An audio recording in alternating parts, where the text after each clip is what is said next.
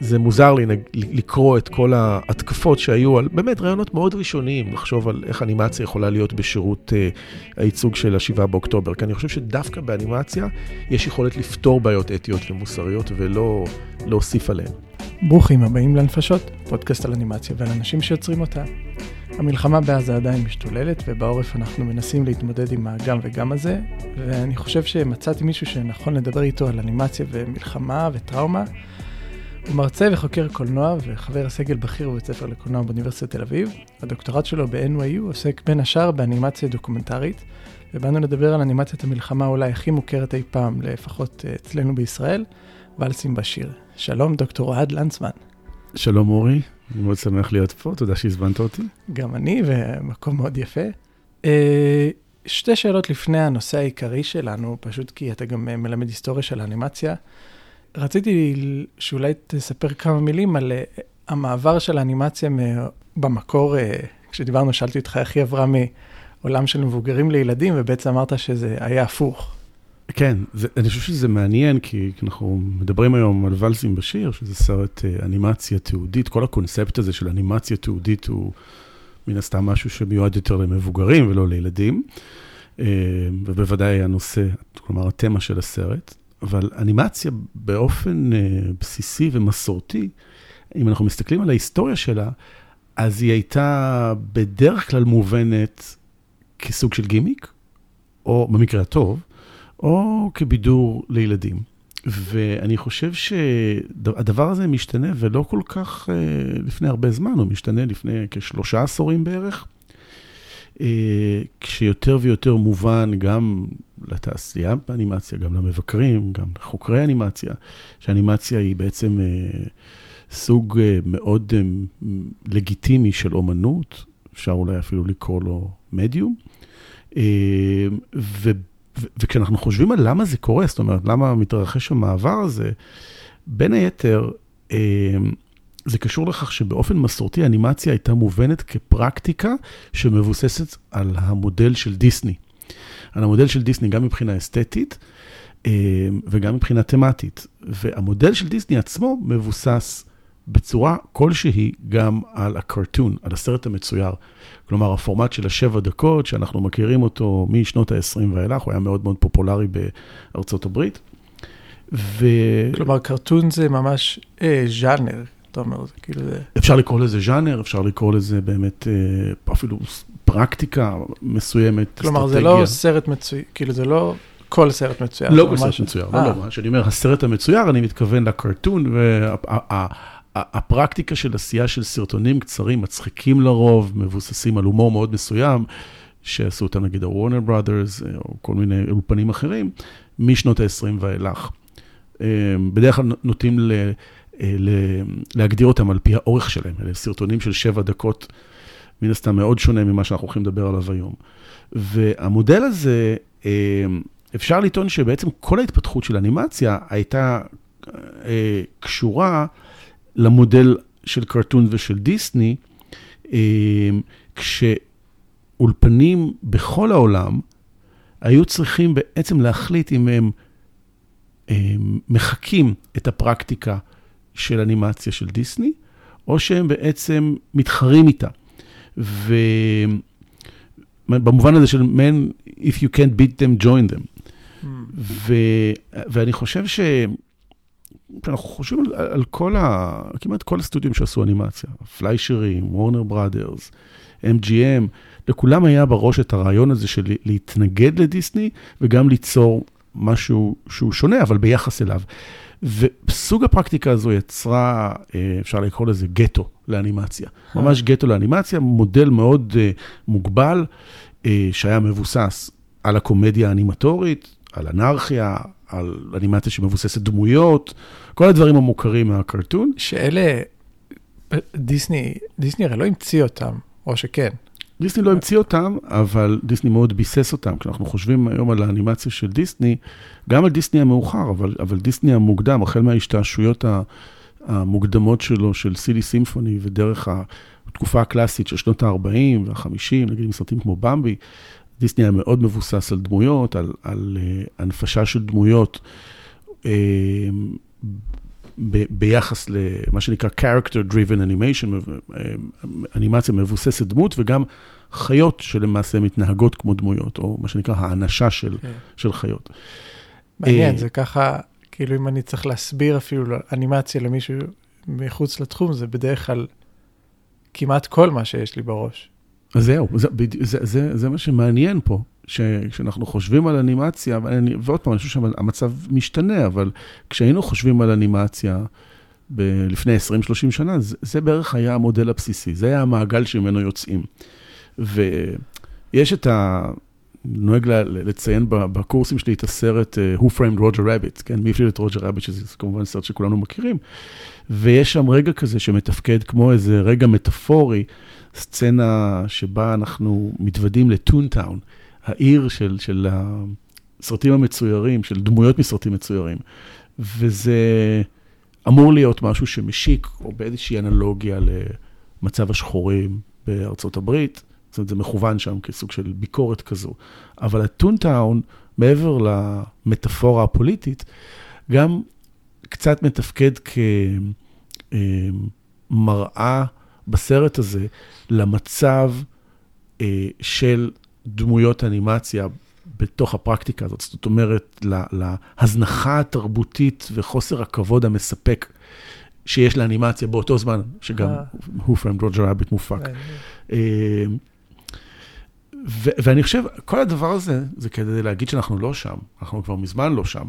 וכשאנחנו חושבים על האופן שבו אנימציה מתפתחת ברחבי העולם, בשווקים שהם גם מיינסטרים וגם עצמאיים, אה, אז אתה יודע, הדוגמאות הן אין ספור, אין ספור של דוגמאות, כמו אנימה יפני, או הסרטים של ניק פארק בבריטניה, או הסטודיו המאוד מאוד אה, מוערך, פיקסאר בארצות הברית, ואלה ממש הופכים להיות אה, סממני איכות שמרימים את הבר הרבה יותר גבוה ממה שהוא היה, והופכים את האנימציה היום להיות הרבה יותר מאשר בידור לילדים או גימי, כמו שאמרנו בהתחלה.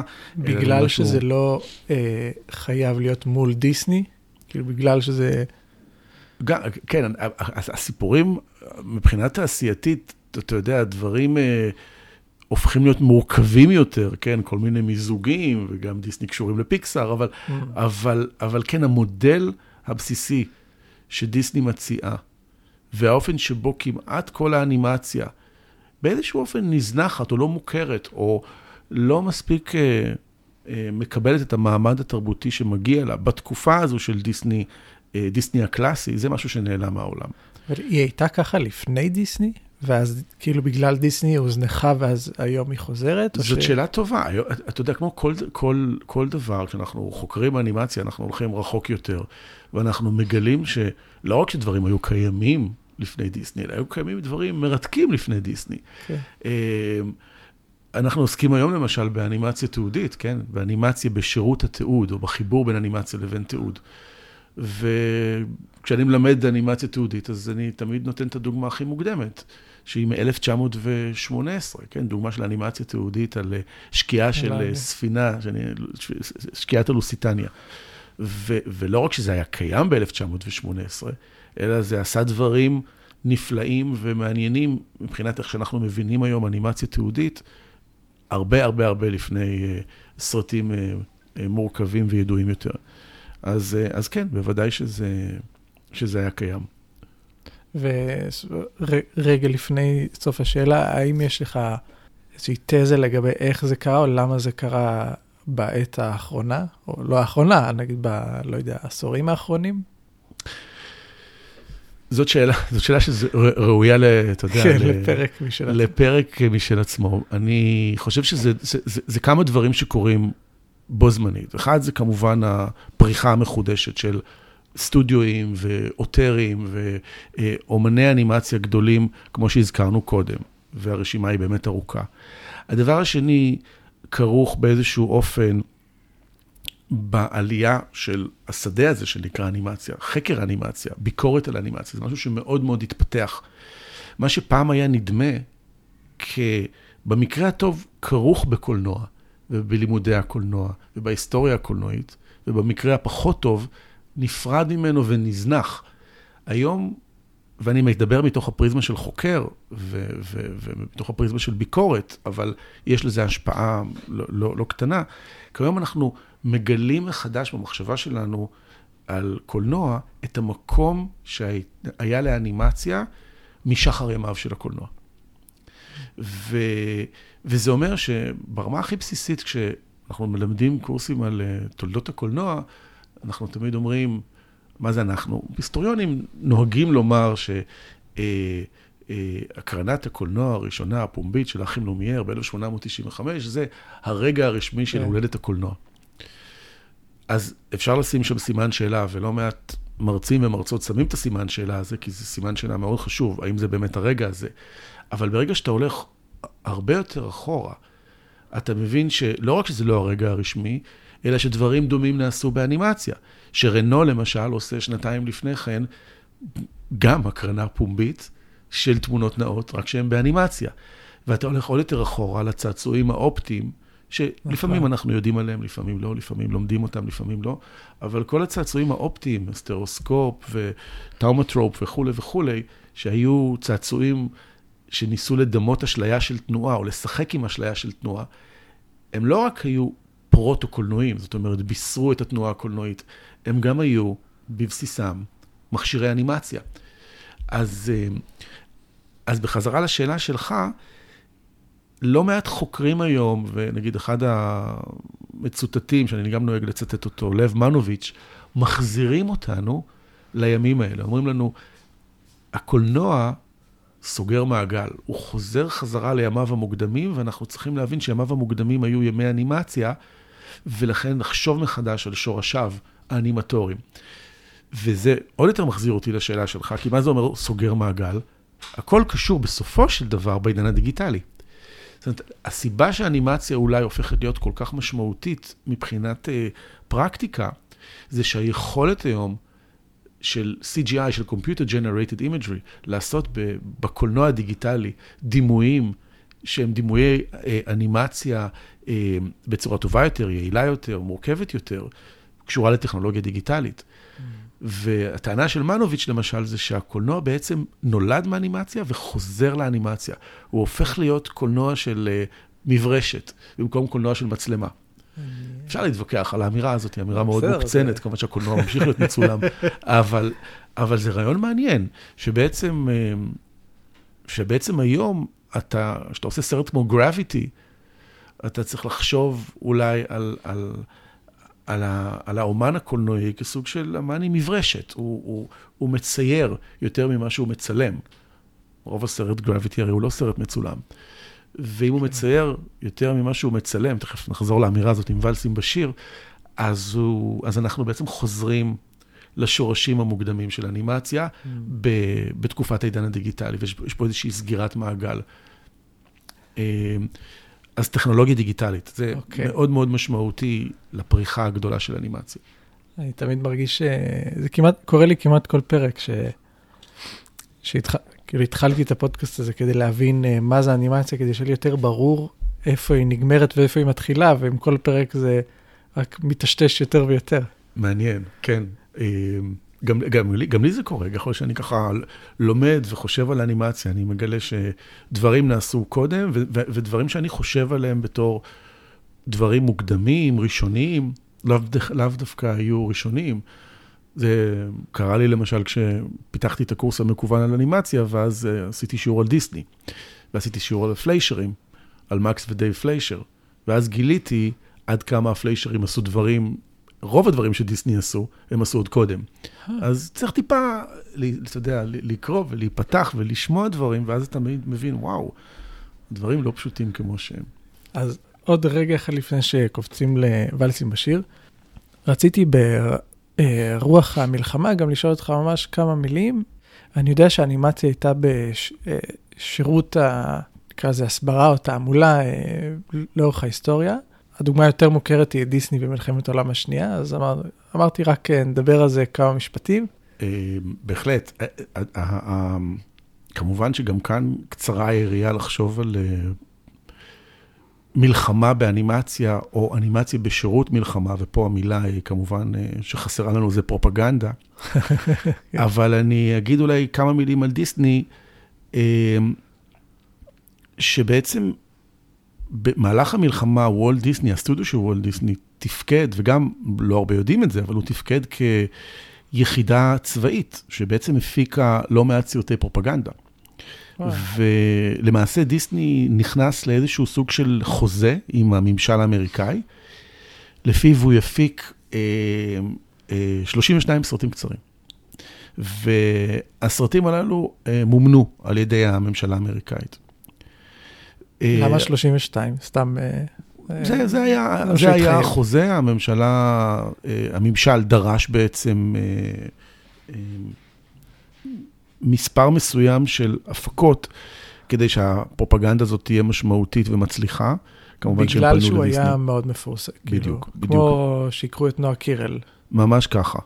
אז, אז באמת בגלל שדיסני היה מפורסם ומצליח, והסבר אחד לדבר המוזר הזה, כי זה מוזר, זה איזשהו סיידווי מוזר בקריירה של דיסני, אז השאלה היותר מעניינת היא לא למה אתה יודע, הממשל האמריקני רצה את זה, למה דיסני רצה את זה? בין היתר דיסני היה צריך כסף. אמ, אחרי הפלופ המסחרי של פנטזיה, אמ, דיסני ניסה למצוא כל מיני אפיקים להצלחה מחודשת, ו... ואז קרה שבעצם נציגים של הצבא אמ, פנו לדיסני בסוף 1941, סוף 1941 זה כמובן הרגע מיד לאחר ההתקפה על פרל הרבור, וביקשו ממנו להיכנס למאמץ הזה. אז מבלי להרחיב על זה יותר מדי, אני רק אגיד ש, ש, שכל הדמויות המצוירות גויסו גם, כן? זאת אומרת, אז יש לך את דונלד דאק, שהוא מתגייס, הוא literally כן. מתגייס. עוד סרט פרופגנדה עם דונלד דאק, זה הפרצוף של הפירר, הפנים של הפירר, שהוא אפילו זכה באוסקר. ולא רק אה, דונלד דאק, אה, עלו על העגלה הזאת, גם אה, מיקי, במבי, אפילו פלוטו. ואחד הסרטים המעניינים זה סרט שנקרא Education for Death. ו-Education for Death זה סרט שיצא לאקרנים ב-1943. אני חושב שהוא נחשב לאחד הסרטים המוצלחים בקשת הזו של סרטי פרופגנדה שדיסני עשה. אה, והוא סרט שמתחיל עם רפרנס לספר עם אותו שם, שנכתב על ידי גרגור זימר, עם צלב קרס וככה קריינות גברית מאוד אה, רצינית, אה, שאומרת, What makes a Nazi? How does he get that way? אוקיי. וזה בעצם הרעיון של פרופגנדה, זה להראות למה הניצחון הוא, הוא חשוב ואפשרי, על ידי זה שמדגישים את החולשה של ההנהגה של האויב, מראים איך האויב הוא לא אנושי, עושים דמוניזציה לאויב, איך יש לו אינטליגנציה נמוכה, יכולות נמוכות. זה מה שהסרט הזה מנסה לעשות בעשר דקות. זה מופלא, כאילו לא זזנו מילימטר. ממש.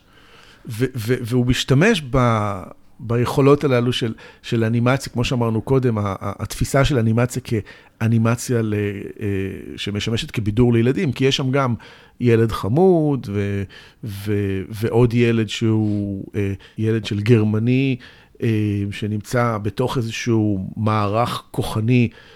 מאוד חזק שמדכא אותו ומחנך אותו, ששוטף לו את המוח, הופך אותו לרוצח. אה, מה קורה כאילו בתוך המערכת אה, חינוך של הנאצים. אה, זה סרט הסברתי, סרט פרופגנדה, באנגלית אנחנו קוראים לזה educational film, אבל הוא גם מאוד פרודי והוא מצחיק. שוב, אנימציה צריכה להיות בשלב הזה מצחיקה, מצופה ממנה להיות כזו. וגם אני רוצה לציין שדיסני גם היה מעורב ב live action פרופגנדה, זאת אומרת, גם בקולנוע פרופגנדה המצולם. אמ, אולי הסרט, סדרת הסרטים המפורסמת ביותר שיצאה בזמן מלחמת העולם השנייה, אה, האמריקאית, אה, סדרת הסרטים האמריקאית, היא הסדרה של פרנק קפרה, Why We Fight, מדוע אנחנו נלחמים. שזו נכון. סדרה של אה, פרקים שהוקרנו בעיקר לחיילים לפני שהם נכון. נשלחו לחזית, והסבירו להם בעצם למה הם נשלחים לחזית. ושם דיסני התבקש, זה לא ממש אנימציה, אבל לעשות סגמנטים מסוימים שיהיו באנימציה, כמו למשל התקדמות בעלות הברית על מפות. זה היה תקדימי אז, שהמפה מראה ככה עם החיצים וכתמי הצבע, איך בעלות הברית מתקד, אה, מתקדמות על המפה. אה, לא עשו, כאילו, לא עשו לא את זה עד שדיסני עשה את זה. לא עשו את זה עד שדיסני עשה את זה, והיום אנחנו אפילו חושבים על זה בתור אחד הרגעים המוקדמים של אנימציה תיעודית, כי זאת אנימציה, עוד פעם, בשירות של תיעוד. זה כאילו explainer בשנות ה-40. כן, אה, ועוד משהו לגבי השאלה שלך, זאת אומרת, למה דיסני? כי דיסני, לאורך הקריירה שלו, במיוחד דיסני המוקדם והקלאסי, אבל גם דיסני המאוחר, מדבר בשפה של דיכוטומיה, כן? בשפה דיכוטומית של טוב ורע. אמ. והדבר הזה, הוא לא זר לפרקטיקה המסורתית של דיסני, הוא בטח לא זר לקהל שלה, ולכן זה נשמע טבעי אפילו שדיסני יעשה משהו כמו פרופגנדה. כאילו, כאילו לצורך העניין האחים פליישר הם פחות דיכוטומיים במובן הזה? שהם, אני חושב שהם פחות. אני חושב שהדמויות שלהם מורכבות יותר. הן מבוססות לא מעט גם על אנרכיה ויזואלית נכון. של בידור והומור, אבל uh, טוב ורע, כמו שהוא מוגדר באופן מאוד מאוד דיכוטומי אצל דיסני, הוא לא קיים אצל, אצל הפליישרים. הפליישרים כמעט מתנגדים לזה ב, ב, בסרטי האנימציה שלהם. הדמויות שלהם מורכבות יותר ומעניינות, אני חושב, יותר.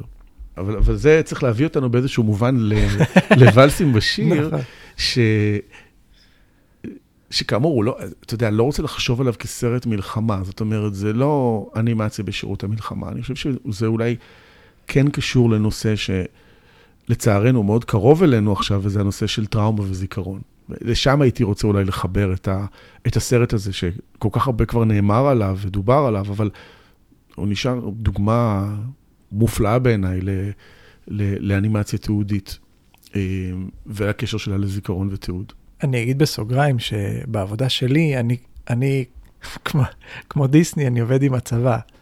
Aha. והרבה מאוד פעמים, כאילו, השם הזה עולה, ואלסים בשיר, גם כי הוא נורא עיצב אותי ואת הסגנון שלי, הסרט הזה, וגם זה מה שאנשים מהצבא, או כשהם רוצים לעשות משהו כאילו על מלחמות, לשם הם הולכים, כי אומרים, אני רוצה לעשות ואלסים בשיר על צוק איתן, אני רוצה לעשות ואלסים בשיר על uh, כך וכך. וזה, אנחנו כן נדבר עליו במובן של uh, טראומה, כן. אבל כ, כאילו כישראלים במרכאות, אני עושה, ואלסים בשיר הוא סרט של מלחמה. זה, זה מעניין מה שאתה אומר, כי גם כש... כששלחת לי כמה מחשבות ראשוניות, אז כתבת, ובצדק, שאנימציה, קודם כל, צריכה או יכולה להראות את מה שאי אפשר להראות בדרך אחרת, נכון. אולי לתעד בדרך אחרת, שזה הדבר הבסיסי הראשון שאנחנו חושבים עליו לגבי אנימציה. ואין ספק שזה הבסיס כדי להבין את ואלסים בשיר, ולחשוב למה סרט כזה הוא לא בהכרח סרט, זה לא בהכרח סרט על מלחמה, הוא סרט על זיכרון, והוא סרט שלא יכול היה להיעשות בשום דרך אחרת אם הוא לא היה באנימציה. ו- ו- ומה שאני בעצם אומר, זה שדרך מסוימת להתחיל להבין את ואלסים בשיר, זה להבין אה, מה הוא לא. הוא לא סרט שמחפש אשמים, או מייצר איזשהו דיון פוליטי מורכב על, אה, אה, אתה יודע, מי גרם למלחמת כן. לבנון הראשונה, למה לא סיימ, סיימנו אותה, מה קרה עם הטבח, זה לא, זה לא עניינו. זה לא סרט גם שמבקש אה, ספציפית, באופן ישיר, לייצג אה, אה, מלחמה או קרבות. אנחנו רואים אותם, אבל זה לא, זה לא העניין של הסרט. אני חושב שהסרט הוא סרט מאוד אישי. זה כמעט, כמעט איזשהו סוג של אה, קולנוע אישי יומני. שבמקרה הזה, אה, הסרט האישי הוא של ארי פולמן, של יוצר הסרט, שלמעשה מבקש להבין, לפחות זה הפרמיס של הסרט, איפה הוא היה ומה הוא עשה בזמן מלחמת לבנון הראשונה כחייל, וספציפית בזמן הטבח בסברו ושתילה. וההבנה הזאת שכדי אה, לגלות את זה, או, ושוב, הסרט ממוסגר ככזה, זאת שאלה באמת מתי פולמן מגלה מה הוא מגלה, אבל הסרט ממוסגר כ, כניסיון קולנועי לגלות את זה. אה, כדי לגלות איפה הוא היה ומה הוא עשה, הוא מבין שהוא צריך לאסוף מקבץ של עדויות של אנשים ששירתו באותה מלחמה, לראיין אותם, ודרכם להגיע אל הזיכרון שלו עצמו. זאת אומרת, דרך הפסיפס עדויות הללו, הוא, הוא גם יאגור פסיפס עדויות, שזה חשוב ומש, ו, ומעניין בתוך הקונטקסט של הסרט, אבל המטרה הסופית היא להיזכר. או אולי להגיע למסקנה שקשה להיזכר, או אולי להגיע למסקנה שההיזכרות היא חלקית, תכף נדבר על זה. אבל ככה הסרט ממוסגר. והאנימציה היא, היא, היא הכרח, כי אין שום דרך לייצג זיכרון אחרת. כן. הוא גם אומר את זה בלא מעט, לא מעט ראיונות, כן? בלי קשר למלחמה, פשוט כי זה סרט על זיכרון. בדיוק.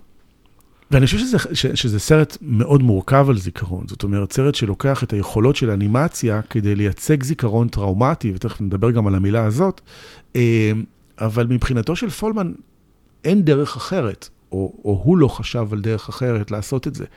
ולכן ההתאבדות הזו על אנימציה, באותו זמן, כשאין לך infrastructure פה בארץ, okay. כן. וזה עולה הרבה כסף, וזה סרט שלקח כמה שנים טובות להשלים אותו, עם צוות אנימציה מיומן של פולונסקי ויוני גודמן, זה כמובן אה, לא החלטה הגיונית, זו החלטה שאתה אומר, היא לא הגיונית כלכלית, היא לא הגיונית תעשייתית לעשות okay. כן. דבר כזה. אבל מבחינתו של פולמן לא הייתה, פה, לא הייתה פה שאלה, כי אין שום דרך להגיע לזיכרון בצורה אחרת, אין לו עדויות מצולמות. אין לו עדויות מצולמות של הזיכרון שלו. Okay. כן. בטח לא הזיכרון החלקי והאופן שבו הוא זוכר דברים נכון או לא נכון, כפי שהם קרו ב-1982. אמ, ולכן, אם אתה קורא את הסרט הזה בצורה הזו, אז הוא מעלה המון שאלות שקשורות ל... ל... לייצוג של זיכרון, ליחס בין דימוי לבין סאונד, ליחס הדיאלקטי בין דימוי לבין סאונד, לחוויית צפייה. דיאלקטי, כלומר? כלומר, מנוגד, הרבה פעמים. ניגודיות בין מה שאנחנו רואים למה שאנחנו שומעים, ניגודיות מכוונת. לחוויית צפייה, למה פולמן, פולמן שעושה את הסרט, מן הסתם על הזיכרון האישי שלו, אבל איך אנחנו כצופים חווים את זה, איך צופים שהם בוגרים של המלחמה, או בכלל בוגרים של מלחמות אחרות, חוו את הסרט הזה. אמ, על אסתטיקה של אנימציה, מה אפשר לעשות עם אנימציה בסגנון הזה, שהיא לא רוטוסקופ בשום צורה שהיא, תגיד רוטוסקופ לאנימטורים של, שלו, של הצוות שלו, הם אה, אותך. אה, cut out animation, שלפי מה שאני יודע, אז רוב הסרט הוא קודם כל, הוא, הוא צולם לראשונה כסרט דוקומנטרי קונבנציונלי. זאת אומרת, עם מצלמות DV-Cam, מצלמות דיגיטליות, אינדקסיקליות רגילות, ואז הועבר באופן מדויק לאנימציה. ה footage של ה-DV, של הראיונות המצולמים, השתמשו בו כמו בstoryboard, כ reference לאנימטורים שיסתכלו עליו, ועל פי זה יעשו את האנימציה. ופה הזכרתי רוטוסקופ, לא לבלבל עם רוטוסקופ, שהציורים הם בעצם אה, אה, מדויקים על בסיס על קווי המתאר של הצילום. אז כן? כל המחוות, כי אחד הדברים שעושים את הסרט הזה מאוד, אה, נגיד, מטושטש בין מציאות לדמיון, זה שהראיונות הם מאוד אה, אנושיים, שהוא מגרד באף, כן. והם נורא כזה, נכון. מהוססים הרבה פעמים, אז זה בחירות אנימטיביות. אין ספק, אה, זה, זה בחירות אנימטיביות, והייתי אומר אפילו... כלומר, זה לא היה על ה foot... הוא לא בהכרח גרד באף באמת, הבן אדם ברגע הזה. נכון. כי זה לא רוטוסקופ. נכון מאוד, זאת אומרת, ברור שיש דברים מסוימים שאתה יכול להוסיף כשאתה מייצר את ה footage המצולם כ reference. אבל בהקשר הזה, מה שאתה אומר, זה נראה אמיתי, וזה גם נראה קצת לא אמיתי. צריך לומר משהו לגבי התנועה המאוד מיוחדת בסרט הזה, שהיא תוצר של התהליך הטכני, שהיא מייצרת מה ש... קצת מה שפרויד דיבר עליו בתור ה-uncanny, הדבר הזה שהוא מוכר ולא מוכר, כן. תנועה שהיא ריאליסטית, אנושית, אבל היא גם לא מוכרת. ו, ו, ואני חושב שזה חלק מהאיחוד של הסרט הזה, ואיך שזה נוצר, זה נוצר מ... עוד פעם, ברמה הטכנית, צוות של אנימציה שעושה, אה, אני חושב, כ-3,500 key frames בהתאם לפוטאג', אה, ולפעמים גם from scratch, זאת אומרת, כן. כשאין פוטאג', אתה יודע, יש, אנחנו יכולים לדבר על זה, אבל יש לא מעט רגעים ש... אמ, פולמן והצוות שלו עושים אנימציה לסיוטים, לחלומות, שם obviously נכון. אין footage. וכל key frame אמ, מחולקת אה, באופן דיגיטלי למאות חתיכות קטנות, כשהפנים וחלקי הגוף מחולקים שוב ושוב לעוד כן. סקשנים קטנים. כל זה כדי, הזכרת את המילה הזאת, כאילו שזה יהיה ריאליסטי יותר, כן? כדי להעלות את הריאליזם. אני זוכר שלמדתי אצל אה, אוסי, שעבדה בזמנו על הסרט, והיא הראתה לנו בלימודים אה, את אחד הקבצים, נראה לי של אה, אהרון בן ישי. כן. של רון בן ישי, כן, כן. כן. והיא לחצה על כפתור, וכאילו כל החתיכות התפזרו, ורואים את הפרצוף שלו, כן, מתחלק ממש ככה. לאולי 200 כתמים. 200 לא- כתמים קטנים. לא ברורים, כאילו, הפה בעצמו היה אולי איזה 50. הפנים, הטורזו, הגפיים, כן. הכל, כל, לכל דבר יש עוד ועוד ועוד ועוד חלקים, ואני חושב ש... אתה יודע, כזה סוג של תהליך דומה, ב... אם אתה עושה אותו לא באופן דיגיטלי, כי אחר כך אתה מזיז את הדברים באופן דיגיטלי, יכול היה להצריך, אתה יודע, מאות או אה, אנשים ש... שיציירו. כן. אה, אתה יודע, באנימציה אנחנו יודעים שיש key frames ויש את ה-in-betweeners ויש את אלה שמצ... כן, ש... זה שעושים את היה הצבע, את ה-colorist ויש את. ה-clean-up, כן.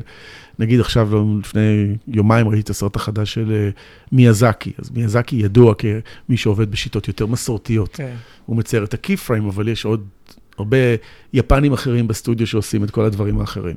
מעניין אותי, אם כבר, אז אה, הרבה אורחים אני מנסה ל... למצוא אצלם את ה- נקודת המבט שלהם על מה, אה, מהי אנימציה ישראלית, לדעתם. ופתאום כשאמרת שמיאזקי עובד בשיטות מסורתיות, אז בזמנו דיברתי עם אה, אה, יוני סלמון, וכאילו אמרנו שליפנים יש קו שהוא מאוד יפני, כאילו כולם יודעים מה זה אנימציה יפנית. כן. וכאילו ואלסים בשיר לא יכול היה להיות, סתם אני אומר, כאילו כן. כן. אם הוא היה עשוי ככה, כמו מיאזקי, אז אולי הוא כאילו היה פחות ישראלי, אני, כן, אני תוהה. זאת, זאת שאלה מאוד קשה, כי אני חושב שעדיין זה כמעט בלתי אפשרי לדבר על איזשהו סגנון ייחודי ישראלי, בגלל ה-lack of infrastructure, בגלל שאין פה את ה-infrastructure שמאפשר באופן, אה, אתה יודע, תעשייתי מלא לעשות אנימציה. כל סוג של יצירת אנימציה, קצרה או מלאה, זה סוג של, אתה יודע, התאבדות. כן,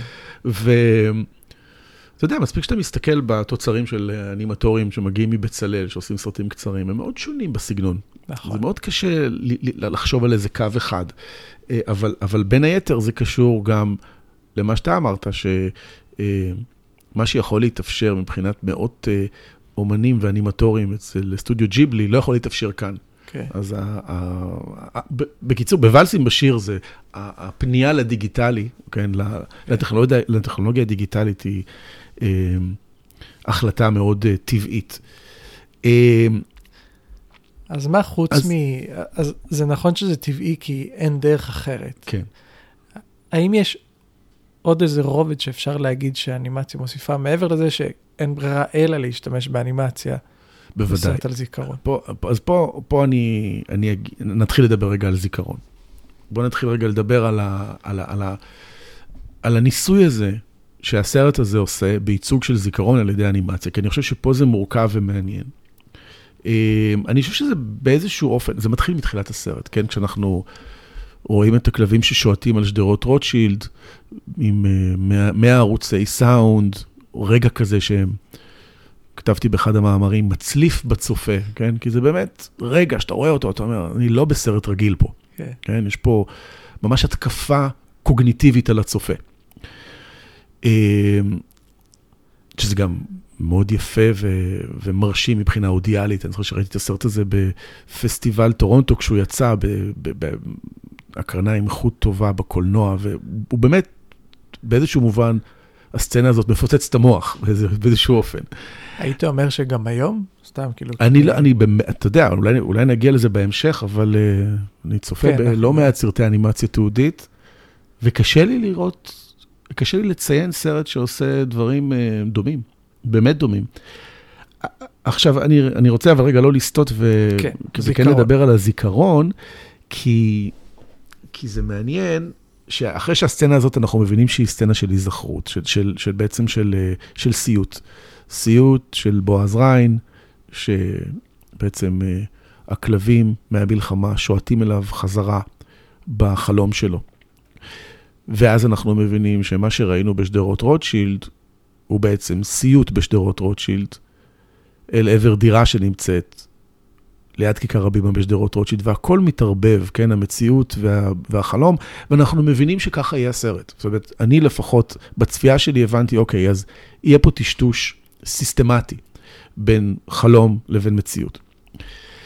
וזה לא רק זה, כי אז, כשפולמן ככה מתחיל לשאול איפה הוא היה, ומדבר עם חברים שלו בבר, איפה הוא היה בזמן הטבח, אז הוא הולך אה, הביתה לחבר שלו, אורי סיוון, שמסביר לו על ניסוי בפסיכולוגיה. והניסוי בפסיכולוגיה אה, הוא ניסוי שהכותרת שלו זה בעצם הזיכרון שלנו הוא זיכרון דינמי.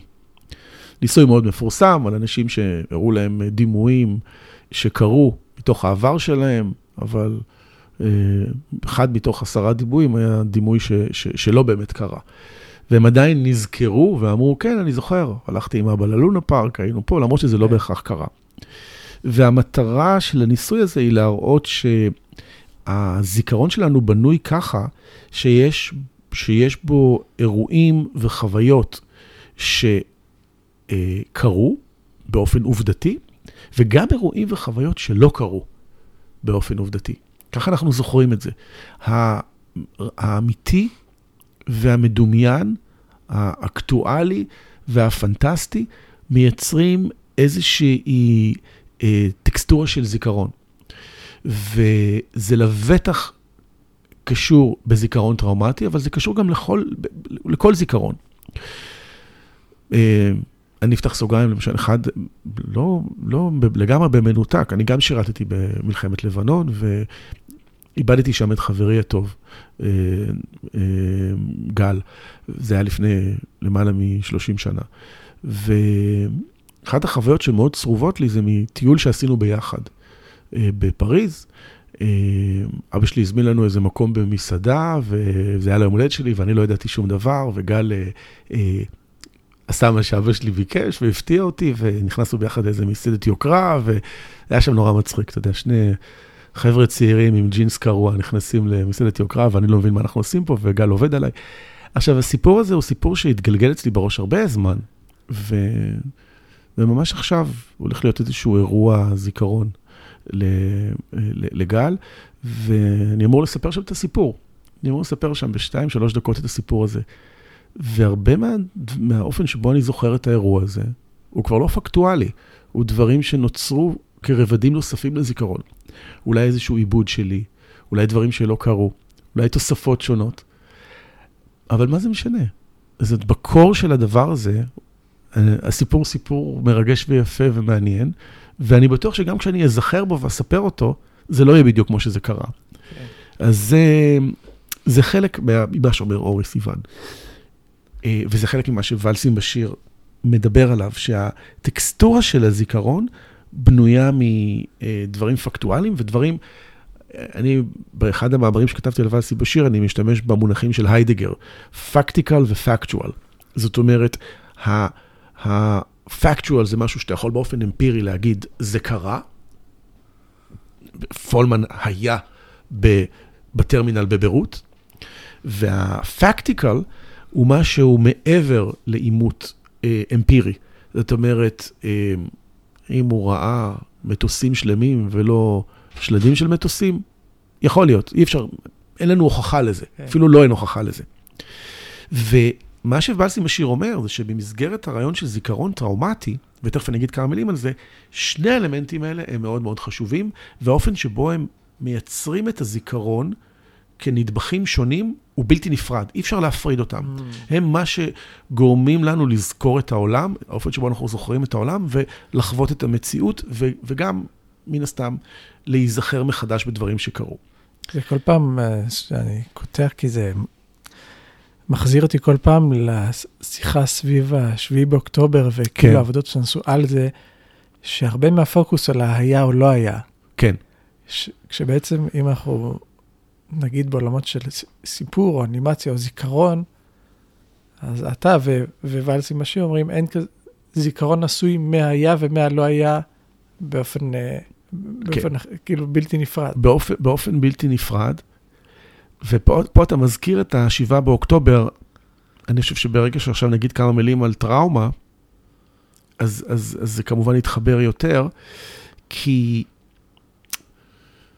ולמה העיסוק שלנו בעיה לא היה, הוא, הוא, הוא, הוא, הוא, הוא אובססיבי, הוא מוגזם, בין היתר כי אנחנו רוצים לדעת ואנחנו רוצים לראות ואנחנו רוצים uh, להסתכל בסרטונים okay. כן. ולמצוא עוד, ואנחנו לא לגמרי מבינים עד כמה אנחנו אולי uh, פוצעים את הנפש שלנו.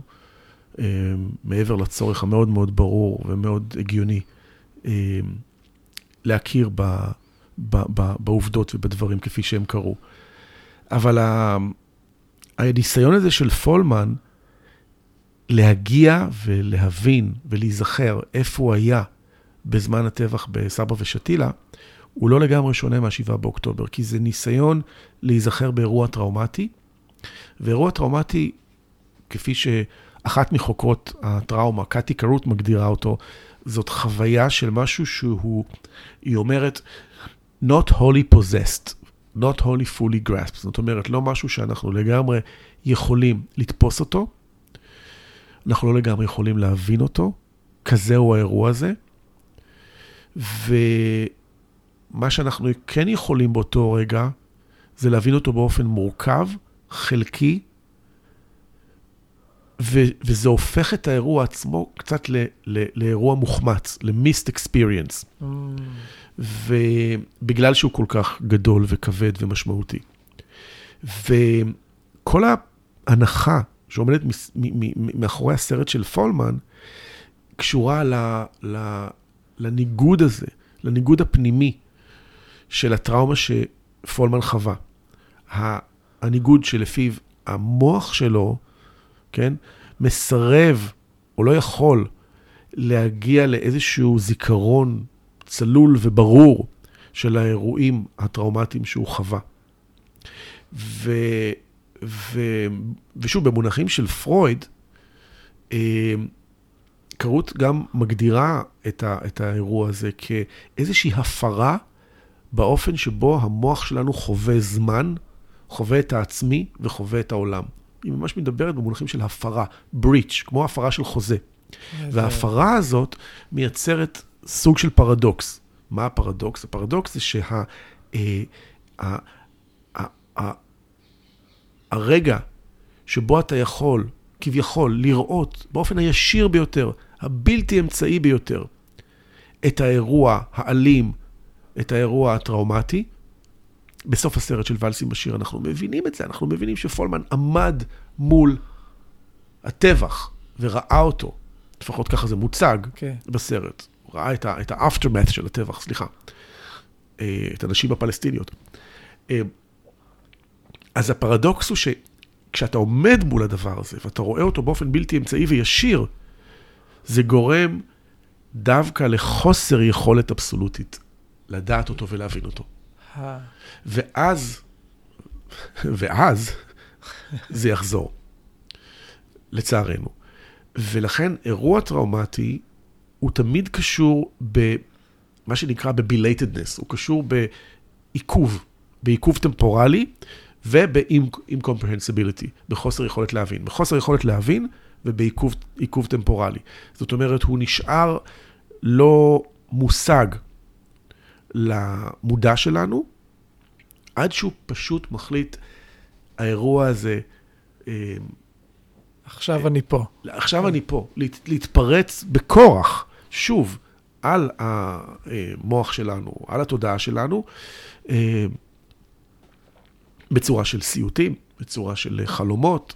אה, ו, וכאן עוד מישהי שכותבת על טראומה, ג'נט ווקר, היא גם כתבה הרבה על טראומה ביחס לשואה, היא מדברת על, על, על, על, על, על, על ההיזכרות הזאת כהיזכרות שהיא בבסיסה disremembering.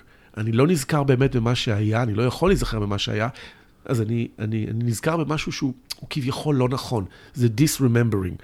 זה, היא אומרת לנו, זה כמו להיזכר, אבל עם שוני מסוים. ו...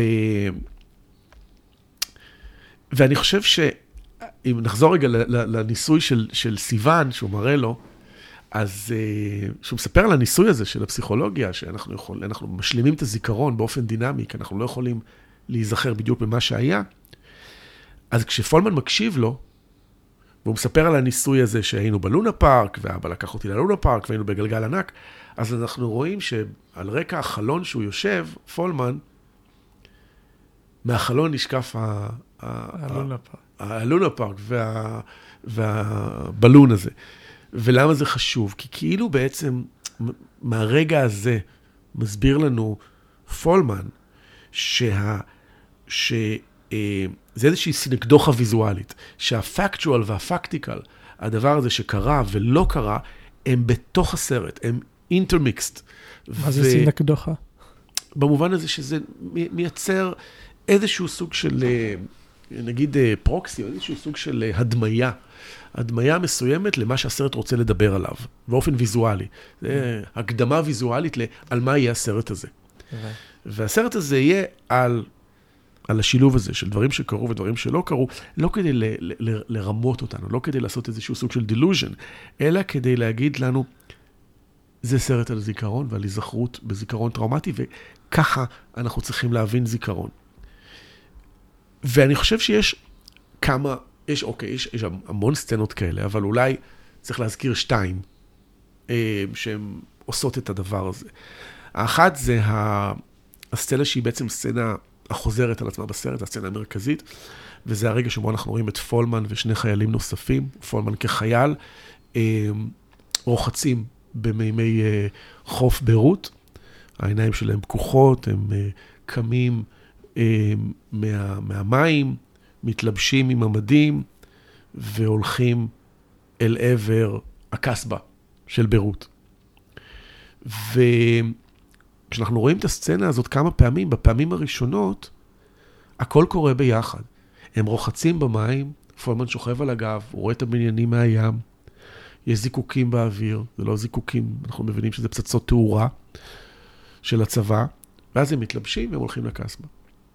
ואמרת, שאלת לגבי הניואנסים הקטנים של, של האנימציה, אז אנחנו לא שמים לב לזה בהתחלה, אבל הרגע הזה שבו הרחצה שלהם בים משתנה לעלייה שלהם אל עבר הקסבה, הדבר היחיד שנותן אינדיקציה לזה שזה אולי לא קרה באמת ביחד, זה שזה, שהצבע משתנה.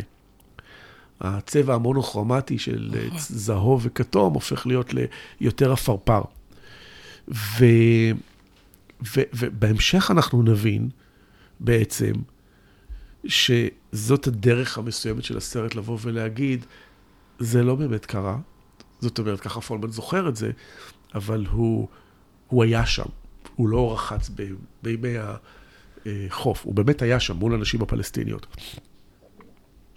עכשיו, אמ, סאונד, גם יש לו תפקיד מאוד מאוד חשוב, הוא מייצר גם איזשהו סוג של, איזשהו סוג של פאזל של זיכרון. אמ, ו, והוא משחק בנו קצת. ה-voice over של פולמן לפחות אה, משחק בנו ומסתיר לרגע את העובדה שהזיכרון שלו הוא זיכרון מורכב יותר. הדוגמה הכי טובה זה הדוגמה של, של, של הטרמינל, של נמל התעופה. אגב, סצנת, סצנת נמל התעופה, הטרמינל בביירות, זה הסצנה שפולמן לקח איתו להוטדוקס, לפסטיבל, אה, שעוד לא היה סרט, לפסטיבל אה. הוטדוקס בטורונטו, כדי להשיג, אני חושב, מימון לסרט, וזאת הסצנה היחידה שהייתה. כארבע דקות סצנה.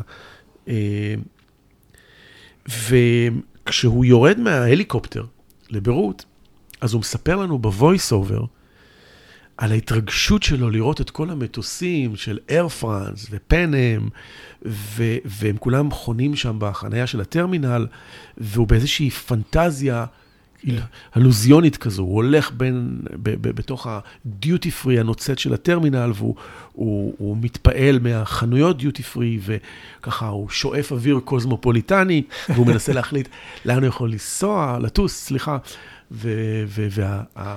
הלוח טיסות. הלוח טיסות שמרצד, כזה לוח מהאייטיז. ו... ואז ה-voice over מספר לנו שבעצם זה האופן שבו הוא זכר את האירועים. אבל כל החנויות היו בזוזות, והלוח טיסות כבר מזמן לא עובד, ואין שום נחיתות ושום המראות, כי המטוסים לא שלמים, אלא מדובר שלדי מטוסים. וככל שההלוסינציה הזו היא בעצם נפתחת ומגלה את, ה... את שכבת המציאות שמאחוריה, שאולי את הקיום שלה פולמן הכחיש באיזשהו אופן, אה, פולמן ככה יוצא מתוך ההזיה שלו במהלך היום, והוא נשאב חזרה אל עבר המציאות הקשה של המלחמה. ואנחנו רואים, אה, אנחנו רואים שלדים של מטוסים, ושם גם קורה משהו מעניין, כי אה, אנחנו, אנחנו מבינים שה-voice over לא סיפר לנו באופן מוחלט, הוא לא גילה לנו באופן מוחלט ומושלם את עומק השילוב הבלתי נפרד הזה של הפקטואל ושל הפקטיקל, של המדומיין ושל האמיתי. כן. ורק כשאנחנו רואים את, ה, את השלד של המטוס, עם הגוף, הגוף המטוס השלדי, אנחנו בעצם יכולים ללכת אחורה רטרואקטיבית לסצנה, לתחילת הסצנה, ולהבין שפולמן לא שיקר לנו, זה לא המטרה, לא, זה לא לשקר לנו, זה לא לעבוד עלינו, אבל זה משהו שאפשר לעשות רק, רק אולי באנימציה. להראות לנו בעצם זיכרון, שיש לו ערך מאוד גבוה ומאוד חשוב עבור פולמן, אבל זה, זה זיכרון טראומטי, שבאיזשהו אופן הוא, הוא, הוא, הוא מורכב גם מדברים שקרו וגם מדברים שלא קרו. אני זוכר את עצמי רואה את זה, אה, אני חושב שעוד לא הייתי בן 20 אפילו כשזה יצא. ואת הסצנה הזאת, היא, היא באמת הייתה נורא מבלבלת, כי כן. לא הבנתי, נראה לי שנים אחר כך, זה היה או לא היה, איזה חלק מזה כן היה, זה היה כן. נוצץ והתפוצץ תוך כדי, כן. וזה... זהו, אני חושב שזה זה, זה גורם לאיזשהו טשטוש ברמה האמפירית, ברמה העובדתית, מה באמת קרה בתוך הסצנה. עד כמה, צריך לזכור שזאת לא רק הזיה של פולמן באותו רגע, ואולי ניסיון להכחיש באותו רגע כחייל מה, איפה הוא נמצא, אלא זה גם היזכרות ברגע הזה, okay. כן. עשרות שנים אחר כך. זה הופך את, את הדבר הזה לעוד יותר מורכב.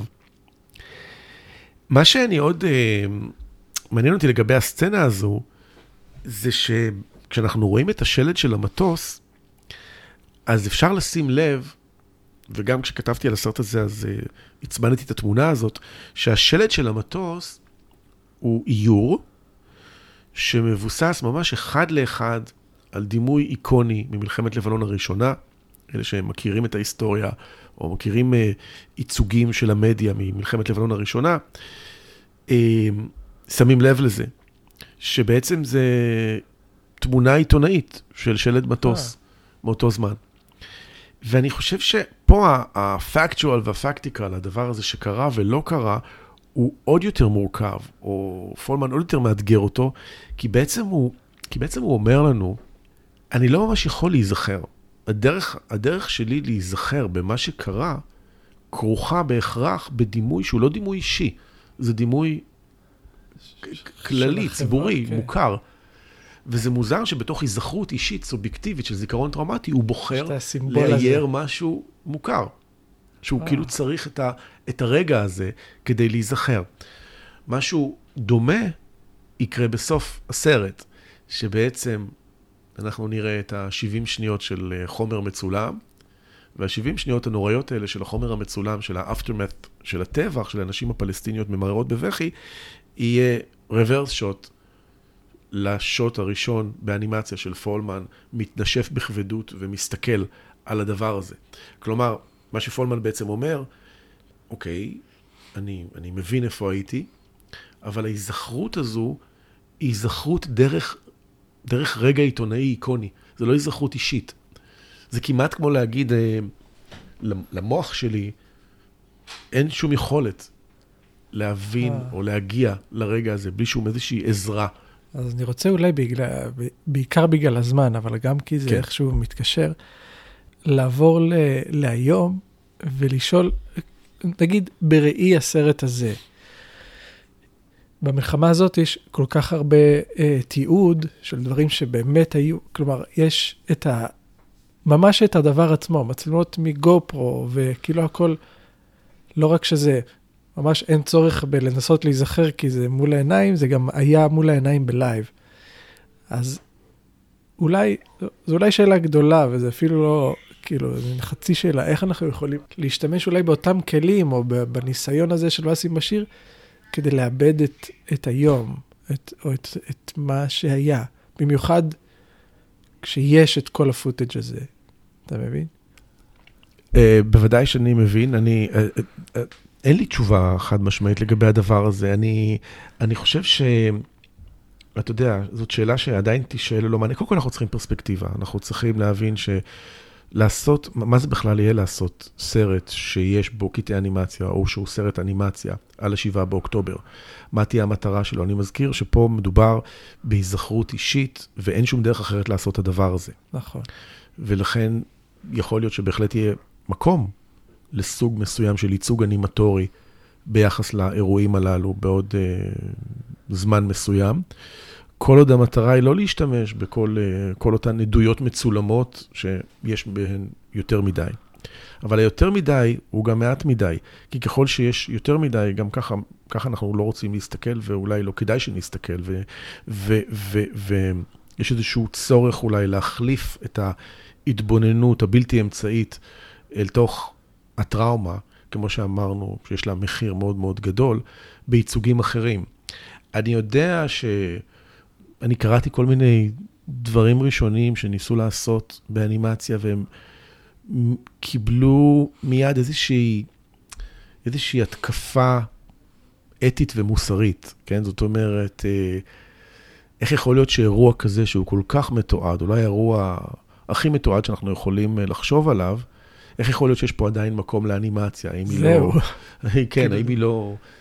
אה, לא אני לא יודע איך לומר את זה, תמעיט בערכו, תייצר איזושהי אה, הנמכה של הערך הפקטואלי של מה שיש לנו ביד כעדויות. מה, תהיה, מה יהיה התפקיד של אנימציה? ואני חושב ש... זאת בדיוק, אני חושב שניסחת את זה פשוט יותר טוב. זאת בדיוק השאלה כן. שלי.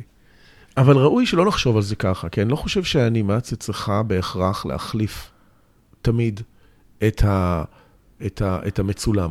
במקרה הזה, אתה יודע, זה כמו ש... אלף אלפי הבדלות, כן? כש... ש, ש, ש, אה, שקיעתה של הלוסיטניה נעשה, אז לווינזור מקיי לא היה footage. בגלל זה הוא עשה את הסרט באנימציה.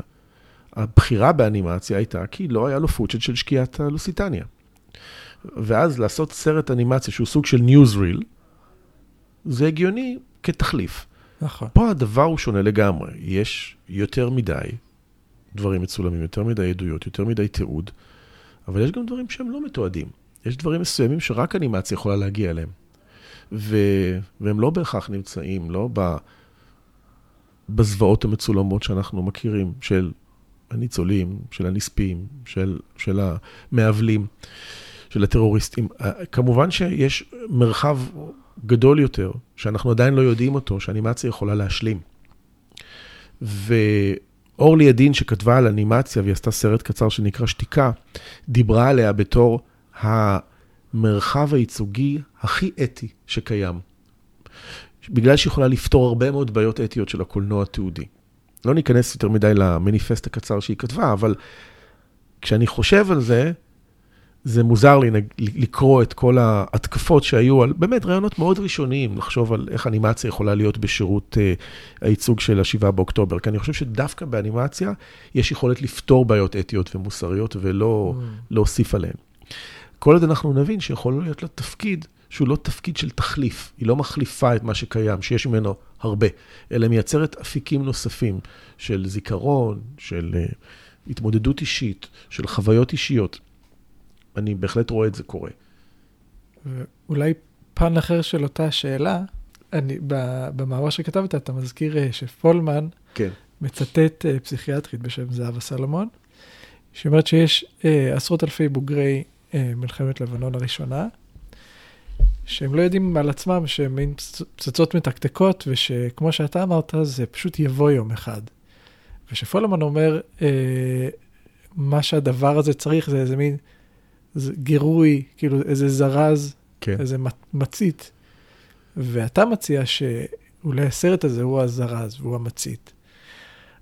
אז האם אנחנו כקהילת האנימציה יכולים לעשות משהו כדי ל... לעזור לעיבוד הזה, או ל... ל... ל... ליצור איזה זרז, או אולי עדיין לא צריך זרז. תראה, אני רוצה לענות על השאלה הזאת במנותק מה-7 באוקטובר, כי אני לא בטוח שאנחנו צריכים פה בהכרח זרז, אבל אני, אני כן חושב שזה אלמנט מאוד חשוב בוואלסים בשיר, ודווקא לא הזכרתי אותו, כמעט ולא דיברנו עליו, כי הוא מרכיב אה, מאוד משמעותי בהבנה שלי של הסרט, זה המרכיב הפנומנולוגי. וכמו שאמרת ודייקת, אה, שהפסיכיאטרית אה, סולומון שמדברת בסרט, מסתכלת על, על בוגרי המלחמה כפצצות מתקתקות. שיכול, משהו יצית להם את הזיכרון וזה עלול להתפוצץ, וזה גם מחזיר אותנו למה שאמרתי על טראומה. אבל uh, כשאני חקרתי את הסרט הזה, אז קראתי מאמר של uh, בן שמחון בעיתון הארץ, שמאוד uh, עניין אותי, מאוד עניין אותי, שדיבר על אנשים בוגרים מהמלחמה, שראו את הסרט ועברו חוויה גופנית, גם מנטלית, קוגניטיבית, אבל גם גופנית. לא היו מסוגלים לראות את הסרט הזה. הפסיקו אותו באמצע, היו צריכים לקחת ווליום, uh, uh, דיברו על זה שזה מחזיר אותם לאירועי המלחמה. Uh, חוו אותו באופן מאוד מאוד קשה. כן, גם כל מלחמה, מוזכר שם מישהו ממלחמת יום כיפור. כן, ו... לגמרי. קודם כל, כל מלחמה במלחמות ישראל, אבל אני גם יודע מהסיפורים של פולמן, שאחר כך שהוא היה מסתובב עם הסרט הזה בעולם, אז ניגשו אליו בוגרים של מלחמות אחרות, מלחמת קוריאה או בווייטנאם, ו- ואמרו לו מה זה עשה. באותו רגע זה זרק אותי לשאלה מאוד, מאוד מעניינת, אני חושב, וזה איך יכול להיות שדווקא אנימציה מייצרת את התגובות הללו, שכביכול לא ייצוג אינדקסיקלי וזה לא תיעוד, ומה יש באנימציה. התחלתי לחשוב על זה וגם כתבתי על זה, ויש משהו ברזון של הדימוי ובאופן שבו הוא הם, מראה ערוצים מסוימים של החוויה ומדגיש ערוצים אחרים. הם, וניסיתי לחשוב על המימד הטקטילי אוקיי? הגופני של, אה, של הדימוי האנימטורי. זאת אומרת, איך הוא מייצר חוויה שהיא באמת חוויה גופנית, חוויה אה, אה, חושית. אה, ו, ולמה, ואיך פולמן עושה את זה? והאם יש סרטים נוספים שיכולים לעשות את זה? אז אה, אני חייב לציין ש, שעם השנים ראיתי מעט כאלה, ראיתי כמה, אבל כאלה שבאמת מצליחים לעורר איזושהי חוויה חושית בעזרת דימוי אנימטורי, לפעמים טובה וחיובית ולפעמים קשה, כמו אצל פולמן. מה זאת אומרת חוויה חושית? כאילו... אני חושב, למשל, קודם כל literally חושית. אני חושב למשל על הרגע הזה שפרנקל מראה לנו איך הוא שם את הבושם. נכון. פצ'ולי, שהיה מפורסם ב eighties. ודרך ה... הסגנון האנימטורי באותו רגע. האופן שבו הסאונד עובד, הרגע שבו הדימוי בלילה מתחבר ל, ל, לקולות המריחה של הבושם. למישהו ששירת במלחמה, למישהו שהיה באייטיז והיה לו את הבושם הזה, יכול ממש להריח את הבושם הזה תוך כדי. כזה רגע למשל. Okay. אוקיי. וזה, וזה עוד רגע יפה. והרגעים היותר קשים זה הרגעים שדיברנו עליהם הרגע מקובי בן שמחון, כן, מהמאמר okay. כן. שלו, כן? בוגרים שפיזית לא מסוגלים לראות את הסרט הזה. אז... Uh, אז כן, פולמן, פולמן עושה סרט שהוא באיזשהו אופן זרז סנסוריאלי. הוא מתפקד קצת כמו עוגיות המדלן של פרוסט, שמדבר על, על העוגיות אה, של סבתא שלו, שהריח שלהם, תמיד כשהוא יאכל עוגיות כאלה, אז אה. הריח של, שלהם יזכיר לו את סבתא שלו. אז זה, זה, זה המשמעות של זרז סנסוריאלי. שהוא יכול להתחבר למה שסולומון אומרת, שזרז סנסוריאלי זה פתאום יכול להוציא דברים קשים מתוך הזיכרון, כמו מה שקרה לצופים שראו את הסרט הזה והיו צריכים לקחת ווליום. והוא יכול לעשות גם דברים אחרים, כמו ההיזכרות של פולמן, גם היא כתוצר של זרז סנסוריאלי. גם פולמן עצמו השיג את המטרה של הסרט באיזשהו אופן עבור עצמו. כאילו אנימציה יותר קרובה לחושים. מאשר קולנוע, כאילו מאשר... אני, אני לא יודע להגיד אם יותר, כי גם קולנוע יכול לעשות את זה. אנחנו נכון. יודעים שיש שם הרבה דרכים אוונגרדיות נפלאות להפוך אה, דימוי מצולם להיות אה, טקטילי. אבל, אה, אבל לפ, לפ, לאנימציה יש פוטנציאל עצום פה. ו... ואיך עושים את זה זאת שאלה טובה. מה אנחנו כקהילת אנימציה יכולים לעשות? אני לא יודע, זה, אתה יודע, כשאני רואה סרט כזה, אז אני, אני, אני שם לב למימד הזה אצלו. אמ, אני חושב שהיה עוד איזה סרט, הוא סמטה מספר 6 או משהו כזה, סרט שראיתי ממזרח אירופה בפסטיבל חיפה לא מזמן, שיצר את ה, את ה, יצר אפקט דומה. אמ, אבל זה כן קשור לעבודה עם סאונד, וזה כן קשור לאופן שבו אנימציה נעשית בסגנון מאוד מאוד מסוים. אין פה איזה מפרט, או אתה יודע, כן, אין פה לא, איזה... זה, אבל, זה אה, כן נותן איזה... אבל זו יכולת שנורא מעניינת אותי באנימציה. אה, המימד הפנומנולוגי של החוויית צפייה באנימציה, שקשור למה שאני קראתי פה הטקטיליות של הדימוי. אה, היכולת שלנו לא רק להבין, אלא גם להרגיש ולגעת כמעט בדימוי אנימטורי. וזה מדהים כמה, אתה יודע, כמה חוזרים שוב ושוב לסרט הזה, ואלס עם השיר, כי הוא כן. באמת, אה, כי הוא באמת מורכב, הוא באמת מעניין.